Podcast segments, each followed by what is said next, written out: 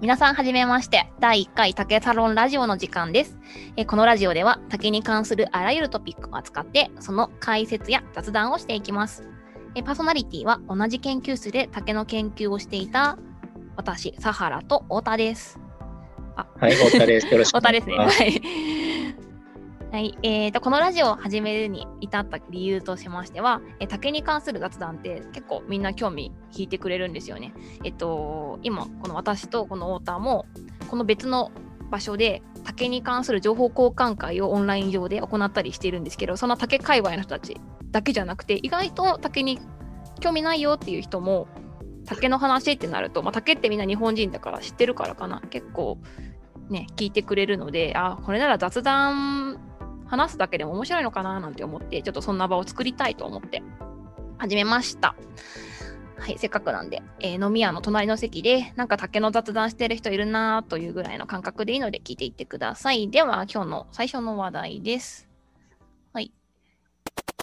えー、っと、最近のニュースを紹介していきます。これは、えー、京都新聞の2020年12月17日のニュースなんですけれども、えー、パンダの食べ残した竹を指輪にオリジナル商品を学生が開発というニュースがありました。なんか面白い竹のニュースがありましたね。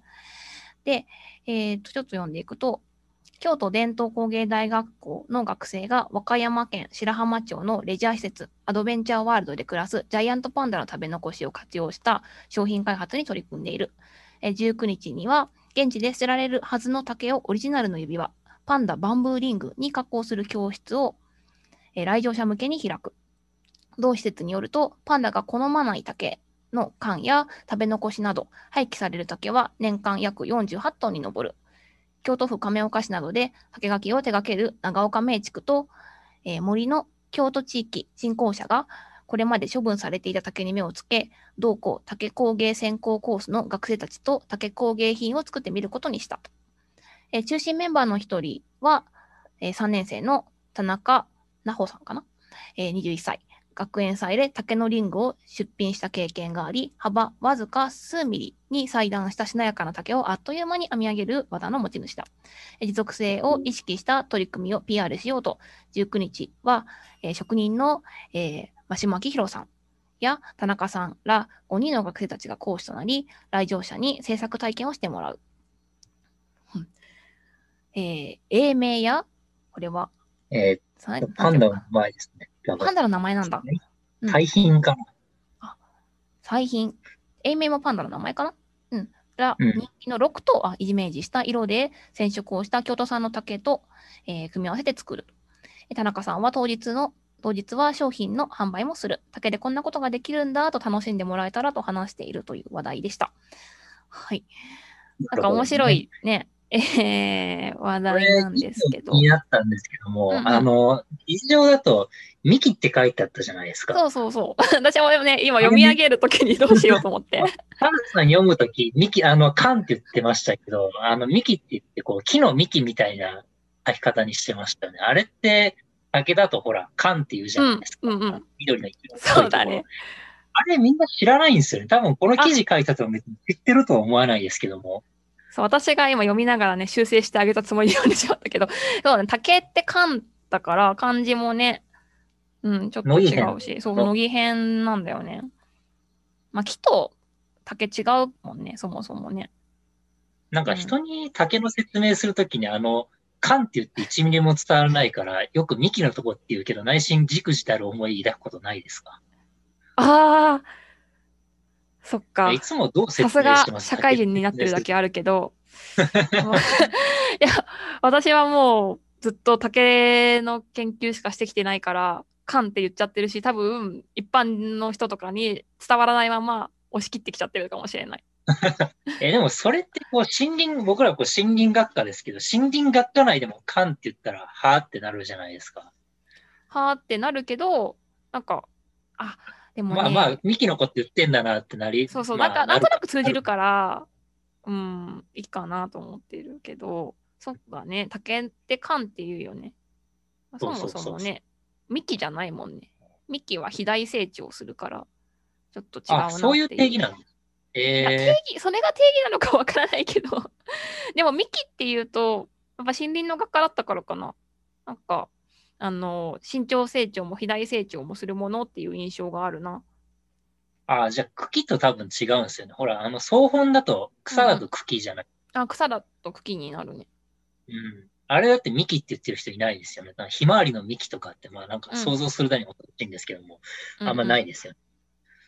ひまわりの幹っていうと、だいぶなんか、あの、極太のひまわりを想像しちゃう。幹っていうと多分、なんか茶色っぽい、なんか直径3、4センチぐらいは欲しいよね、みたいな。そうするとあれか。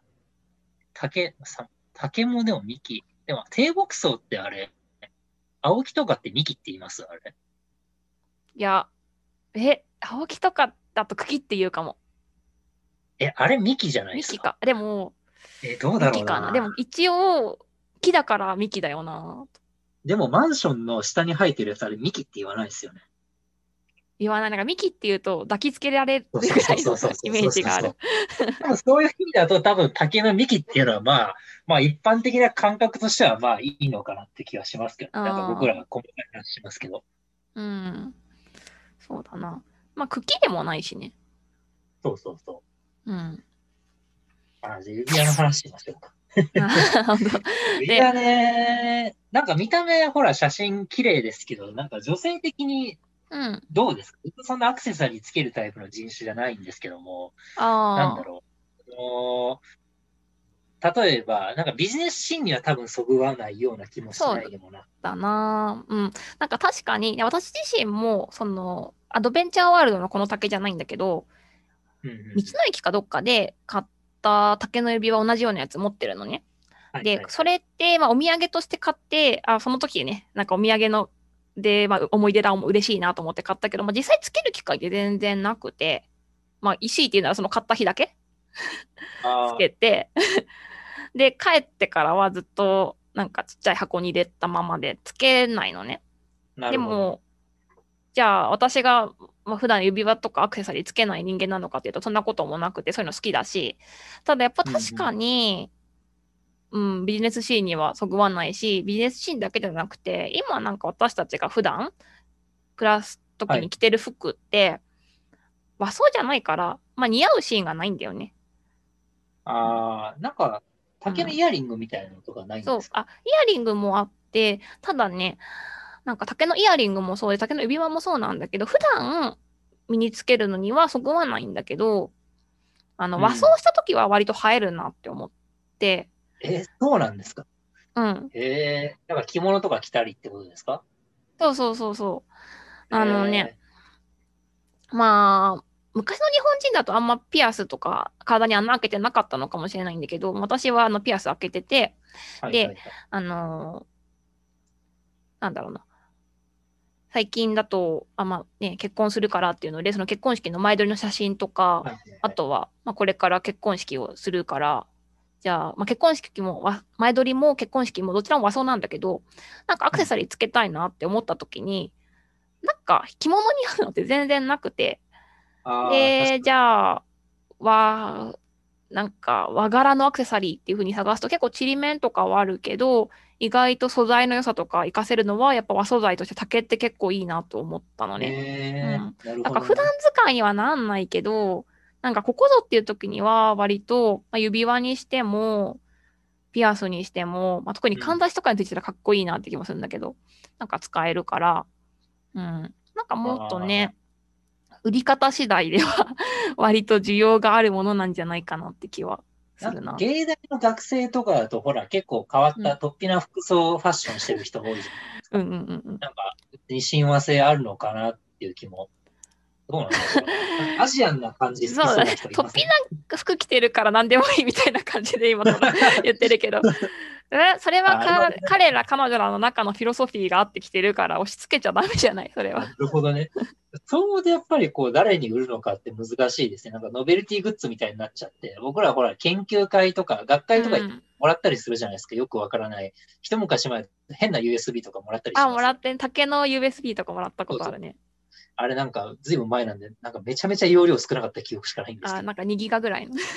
何が入るんだっていう。うんそうあのーで、それもあって、なんか、こういうのってこう、じ実用性との兼ね合いがなんかすげえ難しいなっていうのがなんかいつも課題感としてありますね。このなんか、指輪だけじゃなくて、例えば、ボトルとか、竹のなんだろうな、そういうのあるじゃないですか。あるね。これ、そもそもも儲ける目的で作ってるわけではないから、まあ、そこの議論はいらない気もするけど。記事ってどういう意図の記事でしたっけ、これは？ん？だからパンダが食べ残した竹を指輪にして、その動物園でみんなで子供たちを作るんでしょ？ああ、なんか、なるほどね。工芸的な食べ残しを活用した商品開発に取り組んでる。いや、これ何なの？いや、い意図がいや、いいことだと思うんですけど、意図は難しいかなと思っていて、なんか。それを販売するってなったら難しいんじゃない？なんか啓蒙活動だと、例えば竹をもっと使おうねみたいな啓蒙活動的なやつだと全然ありだと思っているんですけども。ああ、でもさ、竹を知りたくて動物園に来ることないじゃん。まあ確かに。パンダを見たくて来るから、パンダの思い出として渡すのはすごいいいなってね、ああ、なるほどね。確かに確かに。や記事読むと廃棄される竹は年間48トンに上るとか書いてあるけど、ちょっと指輪で賄えるのって限界あるなと思って多分指輪でその竹に興味もらって、持ってもらってから、例えばその、なんだろうな、もっと竹使う、例えば発電とか、なんかそういった風に広がっていけばなっていう、要は、なんだろうな、今こうビニール袋をこう、課金、課金というか3円とか5円とか値段つけてるって、なんかそういうと環境の情勢にの意図に近いじゃないですか。まあ結果としてですけど、うんうんうん、あれだと楽園したところで、あの、塩味のパイプ1個作ったらおしまいみたいな感じの、もうトントンでしかないんで、うん、そう思うとだから啓蒙としては多分グッドなんですよね、こういう活動は。うん、環境教育としてはすごいいいなって思うし、あのー、なんか太田くんは結構子供の時とかは動物園に行ったりとかはしなかった？動物嫌い。嫌い？あ、そうか、あんまじゃあ動物園の思い出がないのか。動物園の思い出はあんだろう。なんじめっとしてるな 水族館の方が好きですね。水族館の方が好き。動物嫌いなのによくじゃあ農学部入ったね。だって植物とかは、ほら、違うじゃないですか。植物も違うし、うん、農学部ってほら、僕らのいた学校だと別に手広いじゃないですか。食品やったりとか、うんうんうん、生物やったりとかって別になんか誰もが誰もこう、パンダと握手しなきゃいけない。ないですね。まあね。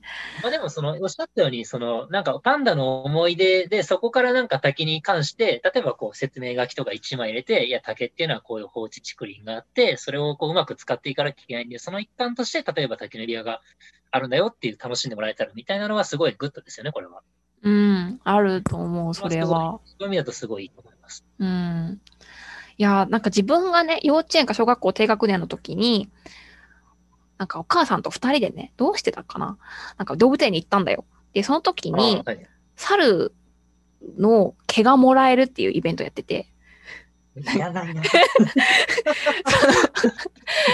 名前忘れたんだけど、なんかね、あの、白い猿がいて、で、なんかそれの毛をもらえるイベントっていうのがやってて、その時間になった時に、その猿の檻まで行って、なんか先着何名の子供たちは猿の毛がもらえますみたいなのがやってて、すごい私はそれが欲しかったのね。何の意味もなく。意味もなく欲しかったの。で、行ったんだけど、お母さんと一緒に。私がいた時には、そのパンダの、パンダじゃない、猿の毛を配るイベントが終了しちゃってて、もらえなかったの。はい、でもそこで号泣したら、はい、あの、飼育員さんが来て、猿の檻に入って落ちてる毛拾ってくれたのね。これ、いまだに実家に行けばあるから。ジップロックに入って保管してあるから、そうそうそう。なんかそういう、そう、思い出になるんじゃないかなと思って。うん、確かに、だから、としては、その環境教育と、そのなんかパンダとか猿とかと結びつけて、こう、人を植え付けるっていう意味ではすごい、植え付ける人を植え付ける。まあでもね、不覚にもそれがあったから、私もその後野生動物好きになったからね。それがあったからかどうなのかもしれない。ほら、里山教育とか、やっぱりこう、あの、自炊の意味で森林保護大事だよねって言われても実感がないじゃないですか。理屈だとわかりますけど。そうだね。こうやって小さい時からこういう指輪とかでなんか滝に親しいと、あ、そういえばねってこう、なると思うんです。それは。そうそうそう。うん、なんか小さい時のその、揺れ動く感情とか、まあ、喜怒哀楽の中にその竹の指輪があれば、割と大人になってからもね、思い出しやすいと思うんだよね。そう、こういうなんか無意識的な教育をうまく利用したいですよね。なんか、刷り込みって一番楽。めっちゃ利用したいんだ、これ。いやいや、まあ、まあでも、明文化はされてないけど、そういうことでしょ、これはだって。まあまあね。うん。もちろんニュースになってるくらいだし。だって、冷静に考えたら48点の廃棄があるのに指輪5個作ってもしょうがないじゃないですか、その質量だけで言うと。うんそれは多分そのエモーショナルなところに訴えかけるって意味だとすごいいいと思うんですよ。もうゴミ袋と一緒ですよ。うーんえちなみにこの指輪がじゃあ例えば動物園でい売ってたとします？いくらなら買いますか？いや、僕はいらないんですけど、子供がもしいたとして欲しいって言ったら別にまあ、まあそうだなさいる値段、うーん、無料ならもらう？無料だったらもらうかなみたいな。無料ならじゃあ子供が喜んでもらうから、うん。いやー、値段設定ね、指輪の相場がわからない、アクセサリーの相場がわかんないんですよね。あの露天商とかであるじゃないですか、こういうのお祭りとかでも。ああ、あるね。結局僕にとっては必要がない、綺麗だと思いますけど、必要のないものなんで、うん。欲しいっつったらまあ2、300円っていうオーダーですかね。ちょっと申し訳ないですけども、ストレートスピーキング。まあまあまあ、でもまあね、そういうアクセサリーもピンキリだからね。うん。多分結構手間かかってるんですね、この画像を見た感じだと。まあ手染めた間はかかっりしてるじゃんて。ると思うけど。うん。まあ、だから多分僕、その、寄付とかは割とするタイプの人間なんで、例えば二条城天守閣再建とかってあったじゃないですか、ちょっと待ってうんうん。あれとかは寄付したら、その、なんだっけ、缶バッジかなんかメダルかなんか忘れたけど、なんかあれもらえるみたいな形で、うん。そういう意義がある人は別にやりますって感じ。ね。それが別に5000円だろうが。うん。っていうのはなんかそういう、そのアクセサリーとしてじゃなくて、その、なんか環境に対する、まあ、投資っていうか、こう、ああ、だからその払ったお金がどうやって使われるかとかが明確だったら買いたいなって感じなのかな？うんまあ、めっちゃなくても環境教育でなんか寄与するんだったら別にいいですよ。例えばこの人の時給になって、この人がその環境に対するなんかやってくれるんだったらそれは絶対うんうんうん OK だと思います。うん。だね。指輪じゃないけど、さっきさ、その学会のお土産で竹の USB もらったっていう話があったけどあさあ、、あります。うんはいあの、ちょっと前に、あの、竹の、え、腕輪？腕輪じゃないよ。竹の腕時計も話題になってたよね。ああの、元防衛省。そうそうそうそう。なんかね、それもしあの方もシンポジウムでもらったやつって言ってたけど、あれは結構ビジネスシーンでも使える感じなんかね？いやどうだろうな、サラリーマン、まあ何年かやってますけども、うん。話の種にはなるけど、ノイズになっちゃいけないんですよね。その、うん、持ち物が？あ。れがノイズになるかってちょっと、そう、持ち物が。例えば、ああの、外資系のところで働いてるんですけども、うんうんあの、入社して最初に言われるのは、タバコ吸う人は絶対100均のライター使えって言われる。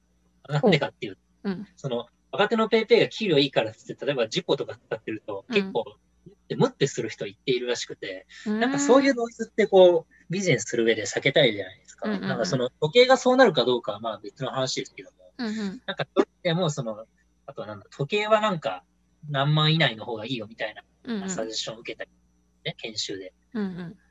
そういう意味だと、なんかあんまり目立たないもべきなのかなとは。だから親和性が難しいですよね。うーん。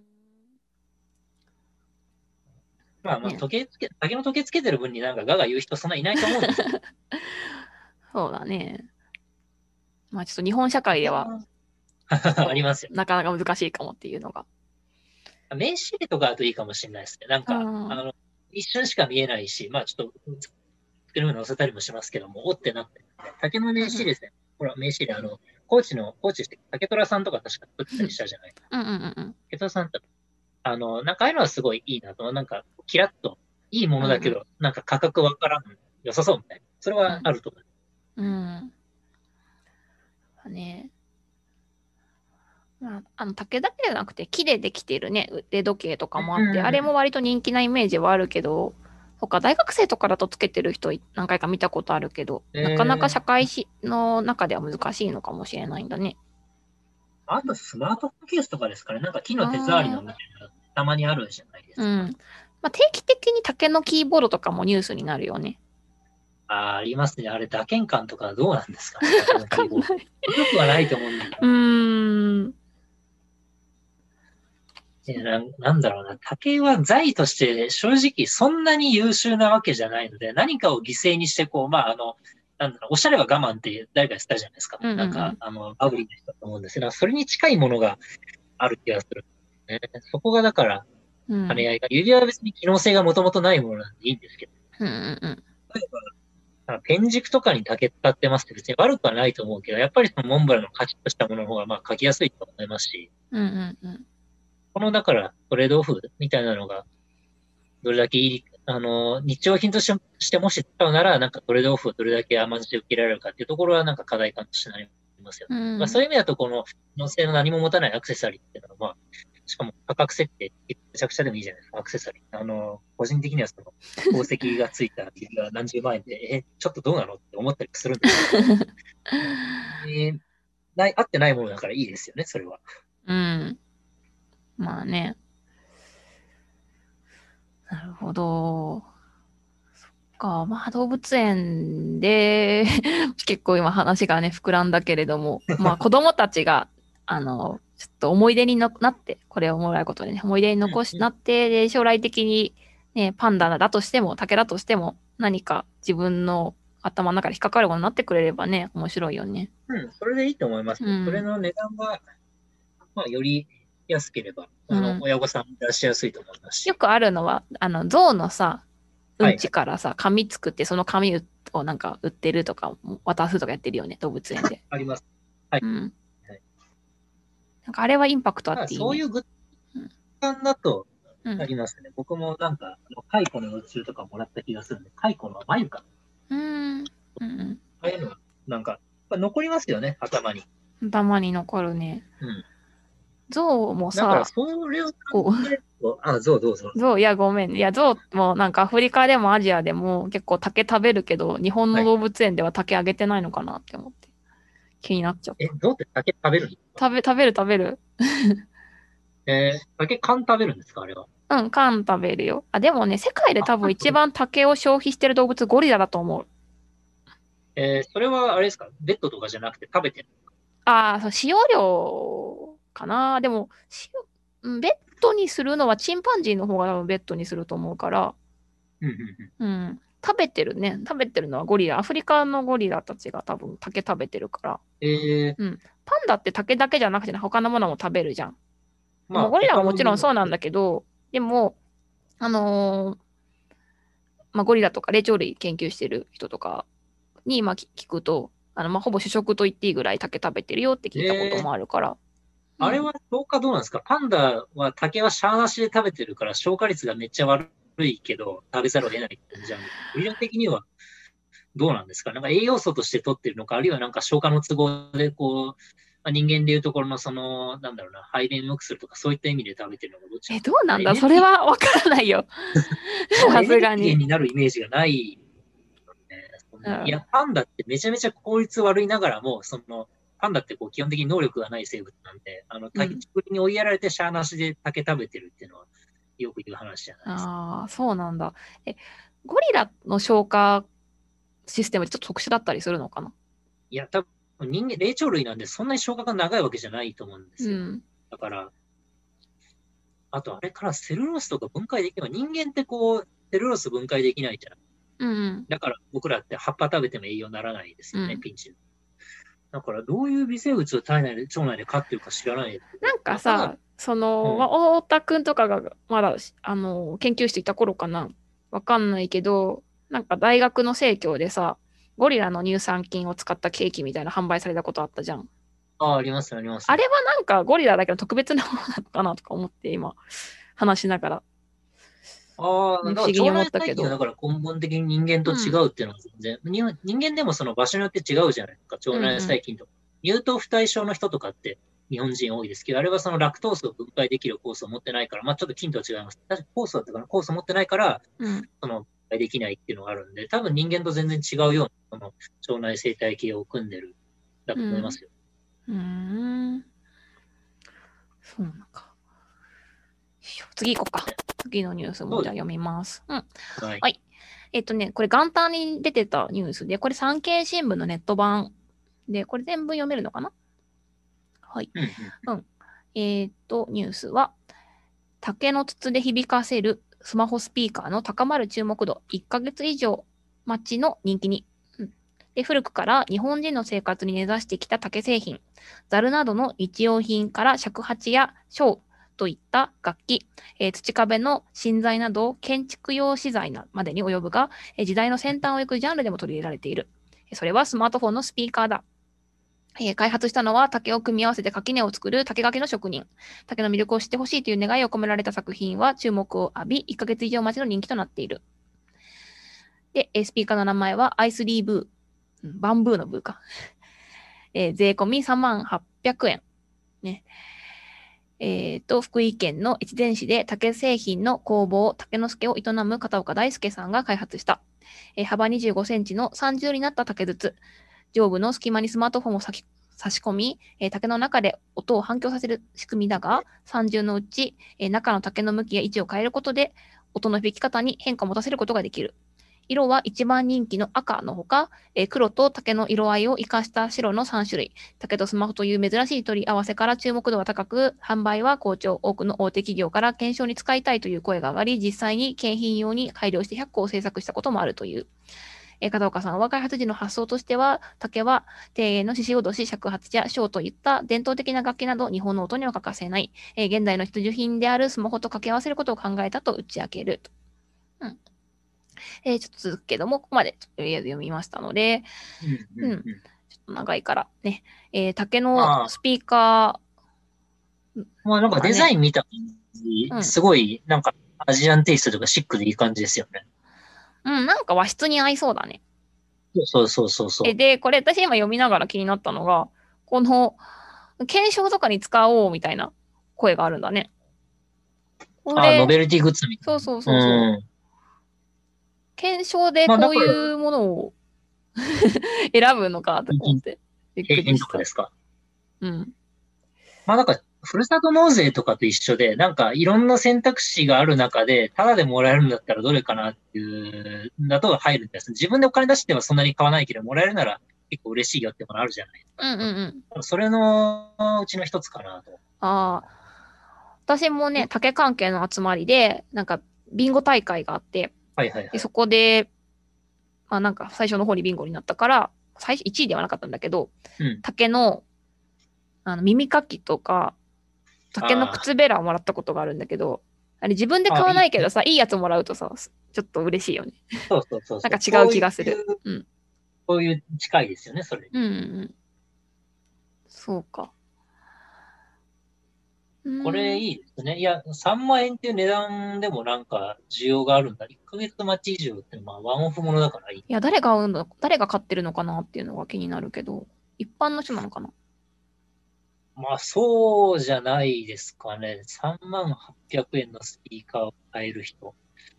うん、オーディオオタクの人じゃないと思うんですよね。やっぱオーディオオタクの人ってそもそものスピ iPhone で音楽を聴く発想がないと思うんで、だから、うんアジアンテイストなインテリアが欲しいけどどうしようかなっていう人が。うんうん、なんか全然別の竹のスピーカーが、なんかパナソニックかどっかが出してたよね。あの、スピーカーの布の部分を竹繊維にしてるっていう。定期的に出ますよね、そう、なんかサステイナブルな環境素材をっていう。あんのかなとか思うけど、まあ、あるんだと信じて。うん。まあでもワンオフものに近いんで高くなっちゃいますよね、そういうものってどうしても。うんうんうん、まあだから、実用品ではあるもののインテリアのうちの一つっていう感じじゃないですね。うん。でもなんか竹だったら壊れにくいからいいかもしれないね。いや、普通のスピーカーの方が壊れにくいと思います。いやいや、なんか、スピー、普通のスピーカーで音を大きくするだけだったら、まあ、壊れにくいかもしれないけど、何か差し込んで大きくするスピーカーとかだったら結構壊れたりしない？そんなことないか。それはそうですけど、これでも電気製品で多分 iPhone 挿してることライトニングケーブル挿してるんで、多分その。そうなんだ。いや、これそうじゃないですか。あ、そっかそっか。え、違うかないや、わかんない。ごめんね。ちょっと写真を見て、写真でしかわかんないんですけど、わかんないなんかそういうコネクト部分って一番怒りやすいけど、これって多分修理って多分相当難しいんだろうなとか、まあ、もしかしたら音声直で流してるかもしれないんですけども。うんうんうんうん。うん。そこのね、なんか、あの、自分でフィクサブルっていうか、その、直せる直せないかのところは難しいですね。確かに、でも3万か。まあ、日本のだから売れてんのかな？結構さ、ベトナムとかさ、インドとかさ、中国からもさ、こういう竹スピーカー入ってきてるよね、日本に。ありますね。うんうんうん。うん、まあ、それこそ、あのーただスマホ置くだけで大きく音、音大きくしますみたいなやつとかも多いんだけど、う。うんう、なんだろう、やっぱインテリア的な見栄えがめちゃめちゃいいっていうのと、あとなんだろう、このギミック、なんかうんうんうんあのー竹の中の向き、位置を変えることで音の響きに変化っていう、なんかこういうギミックはまあ、ねよね、これはこれで。うんうん。いや、うん検証にあるとね、僕もあの、毎週検証応募してるのがあるんですけど、それにあったら全然、あ、あれですよ、うんあの、雑誌の後ろにほら、アンケートハガキみたいなのある。ね。うん。それであったら全然いいなと。そっか。うーん。え、ちなみにね、太田くんは家に竹製品とかはあるの？まあ今さいや、ほぼほぼ、なんだったかな。いや、まず、イメージまずないです。理由は高いし、耐久性に問題があるものが、あ、あれだ、箱、箱竹製品ありますね。あの、財布とか入れるの、その引き出しじゃなくて僕箱使ってるんですけども、それは今、うんあの、20センチぐらい四方の箱から長方形なんですけども、これは竹でした。ああ。うんこれいいですよ。そんなに崩れないし、接着もちゃんとしてるし。うんうんうん。竹かごを使ってるんだね。竹、竹かごっていうか、竹のその合板ですね。合あ、板で、だから、飯なんだ。そうそうそう。かごかと思った。竹かごはほら、あの、埃が溜まりやすいんで、僕あんま好きじゃない。うん。今とかにね。うーん。それぐらいですかね。靴べらも金属だし、竹製品は、木べらとかって竹かな竹じゃないな。うち木べら竹使ってるのあるな。ああれどうですか？まあどうですかってのもあれです。なんかね、料理で使うやつは、その長い木べらはねうん、んね2種類竹のやつあるんだけど、ただね、まあ、竹でできてるのは間違いないんだけど、あの、300均とかで買ったやつ。ああ、でも、もう1年以上使ってるけど、うん、便利ですね。まあ、問題は発生しないですね、多分。問題は発生してないね、特に。ささくれだっても来ないし。で、あのーお米のね、そのしゃもじか。しゃもじは何種類か持ってて、竹でできたしゃもじもあって、で、なんかね、鹿児島に行った時に、竹材屋さんで買った竹のしゃもじも持ってるんだけど、うんうん。まあね、味噌とかたまに使う時にはそれ使うんだ。だけどね、お米、普段のお米使う時はね、プラスチック製のね、ポコポコね、してるやつの方がお米つかないから、そう、そうそうそうそれを使っちゃうかな、結局。いや、もう圧倒的にもう同じ意見ですね。いや、うん、そのさっきも言いましたけど、機能とトレードオフになるところは、やっぱり僕はその受け入れられないんで、竹好きで。す。そうそう。私も竹好きだし、研究もしてきたけど、結局、まあ、一生活者だから、やっぱりね、お米とかもね、無洗米のが好きだしね、そういうところになっちゃうよなと思って。そうですね。う。うんん。利便性が大事だけど、でも私んちはね、意外と竹製品が多いんだよ。あの、まあええ、竹もらう機会が多かったっていうのとか、まああと研究とかしてたついでに竹材屋さんに行く機会が多かったから、なんかお土産で買っちゃうとかも多かったんだけど、あの、青竹踏みもあるし、青竹踏みもあるし、あとね、竹の筒がなんかいっぱいあって、だからリモコン入れとか、トイレの消臭剤入れとか、なんかペン立てとか全部竹だよ。へえ、それは、まあそうか、そんなに機能を重視しされないものだから、それはペン立ててそのペンが立てればいいじゃないでえすか。そうそうだね。いや、どうぞなんかね、トイレのその制汗スプレーみたいなやつとか、リモコンがちょうどフィットする大きさのなんか掛け感持。ってて、あこれはいいもんだなと思って使ってる。あとね、ちょっと高いっていう問題がね、もらう分には嬉しいんですけどそう、そうそう。もらったり、まあなんかいいところに行って思い出で買うとかだったらね、いいけど、そう。なんでもなくデパートで買うっていうのは多分気が進まないかもしれないな。うん。うん。あったらいいね。あの竹キーボードも別にいいんですけどね、やっぱり、ううんん。高いし、機能性がねっていう。うん。竹、まあ、だからこういうふうに、こう、高級品にちょっと尖って、で、なおかつ他にない魅力、その魅力うん。っていうのが2つあって、一つはその、あのー和室とかにすごいしっくりくるっていうのと、なんか色が、あ色じゃない、音が変わるっていうところうん。があれば、まあなんか付加価値が結構ついてるランニンググッドなのかなと思います。うん。すごい、なんか良さそうな取り組みかなと思います。うんうん。まあでもなんか時代に合わせてね、この比較してるのがさ、あの、古くからの日本人の生活の竹製品と比べて今の新しい竹製品も日本であるんですよっていう言い方してくれてるのはすごいポジティブでいいよね。これでもちょっとミスリーディングだなと思って、なんかザルなどの日用品って書いてるけど、ザルなどの日用品は竹使ってる人いないでしょ、ほとんど。あまあ、いや、まあ、言うと思いますけど、じゃあプラスチック製品と何対何ですかって言ったら多分0.1対99.9とかそういった勝負になっちゃうと思ってて。なんだろうまあそうだね。まあ、都会に住んでる人であればなおさらそうだろうね。あのそうですね。あの、実家、まあ、田舎とか行くとそれこそ、まあ、あの、みかんとかが乗ってたりしますけども、竹ざる。うん、なんか現役バリバリでね、こうやってるかっていうと難しいですよね、それは。うん。確かに。ちょっと国が違うのではないかとか思ってしまうね。うん。こんな感じで、ちょっとじゃあ私からは2つニュースをね、紹介させていただきましたね。じゃあありがとうございました。いいですか？はい。はい。じゃあね、こんな感じでまた細く長く続けていけたらいいなと思ってます。はい。はい、では今日はありがとうございました。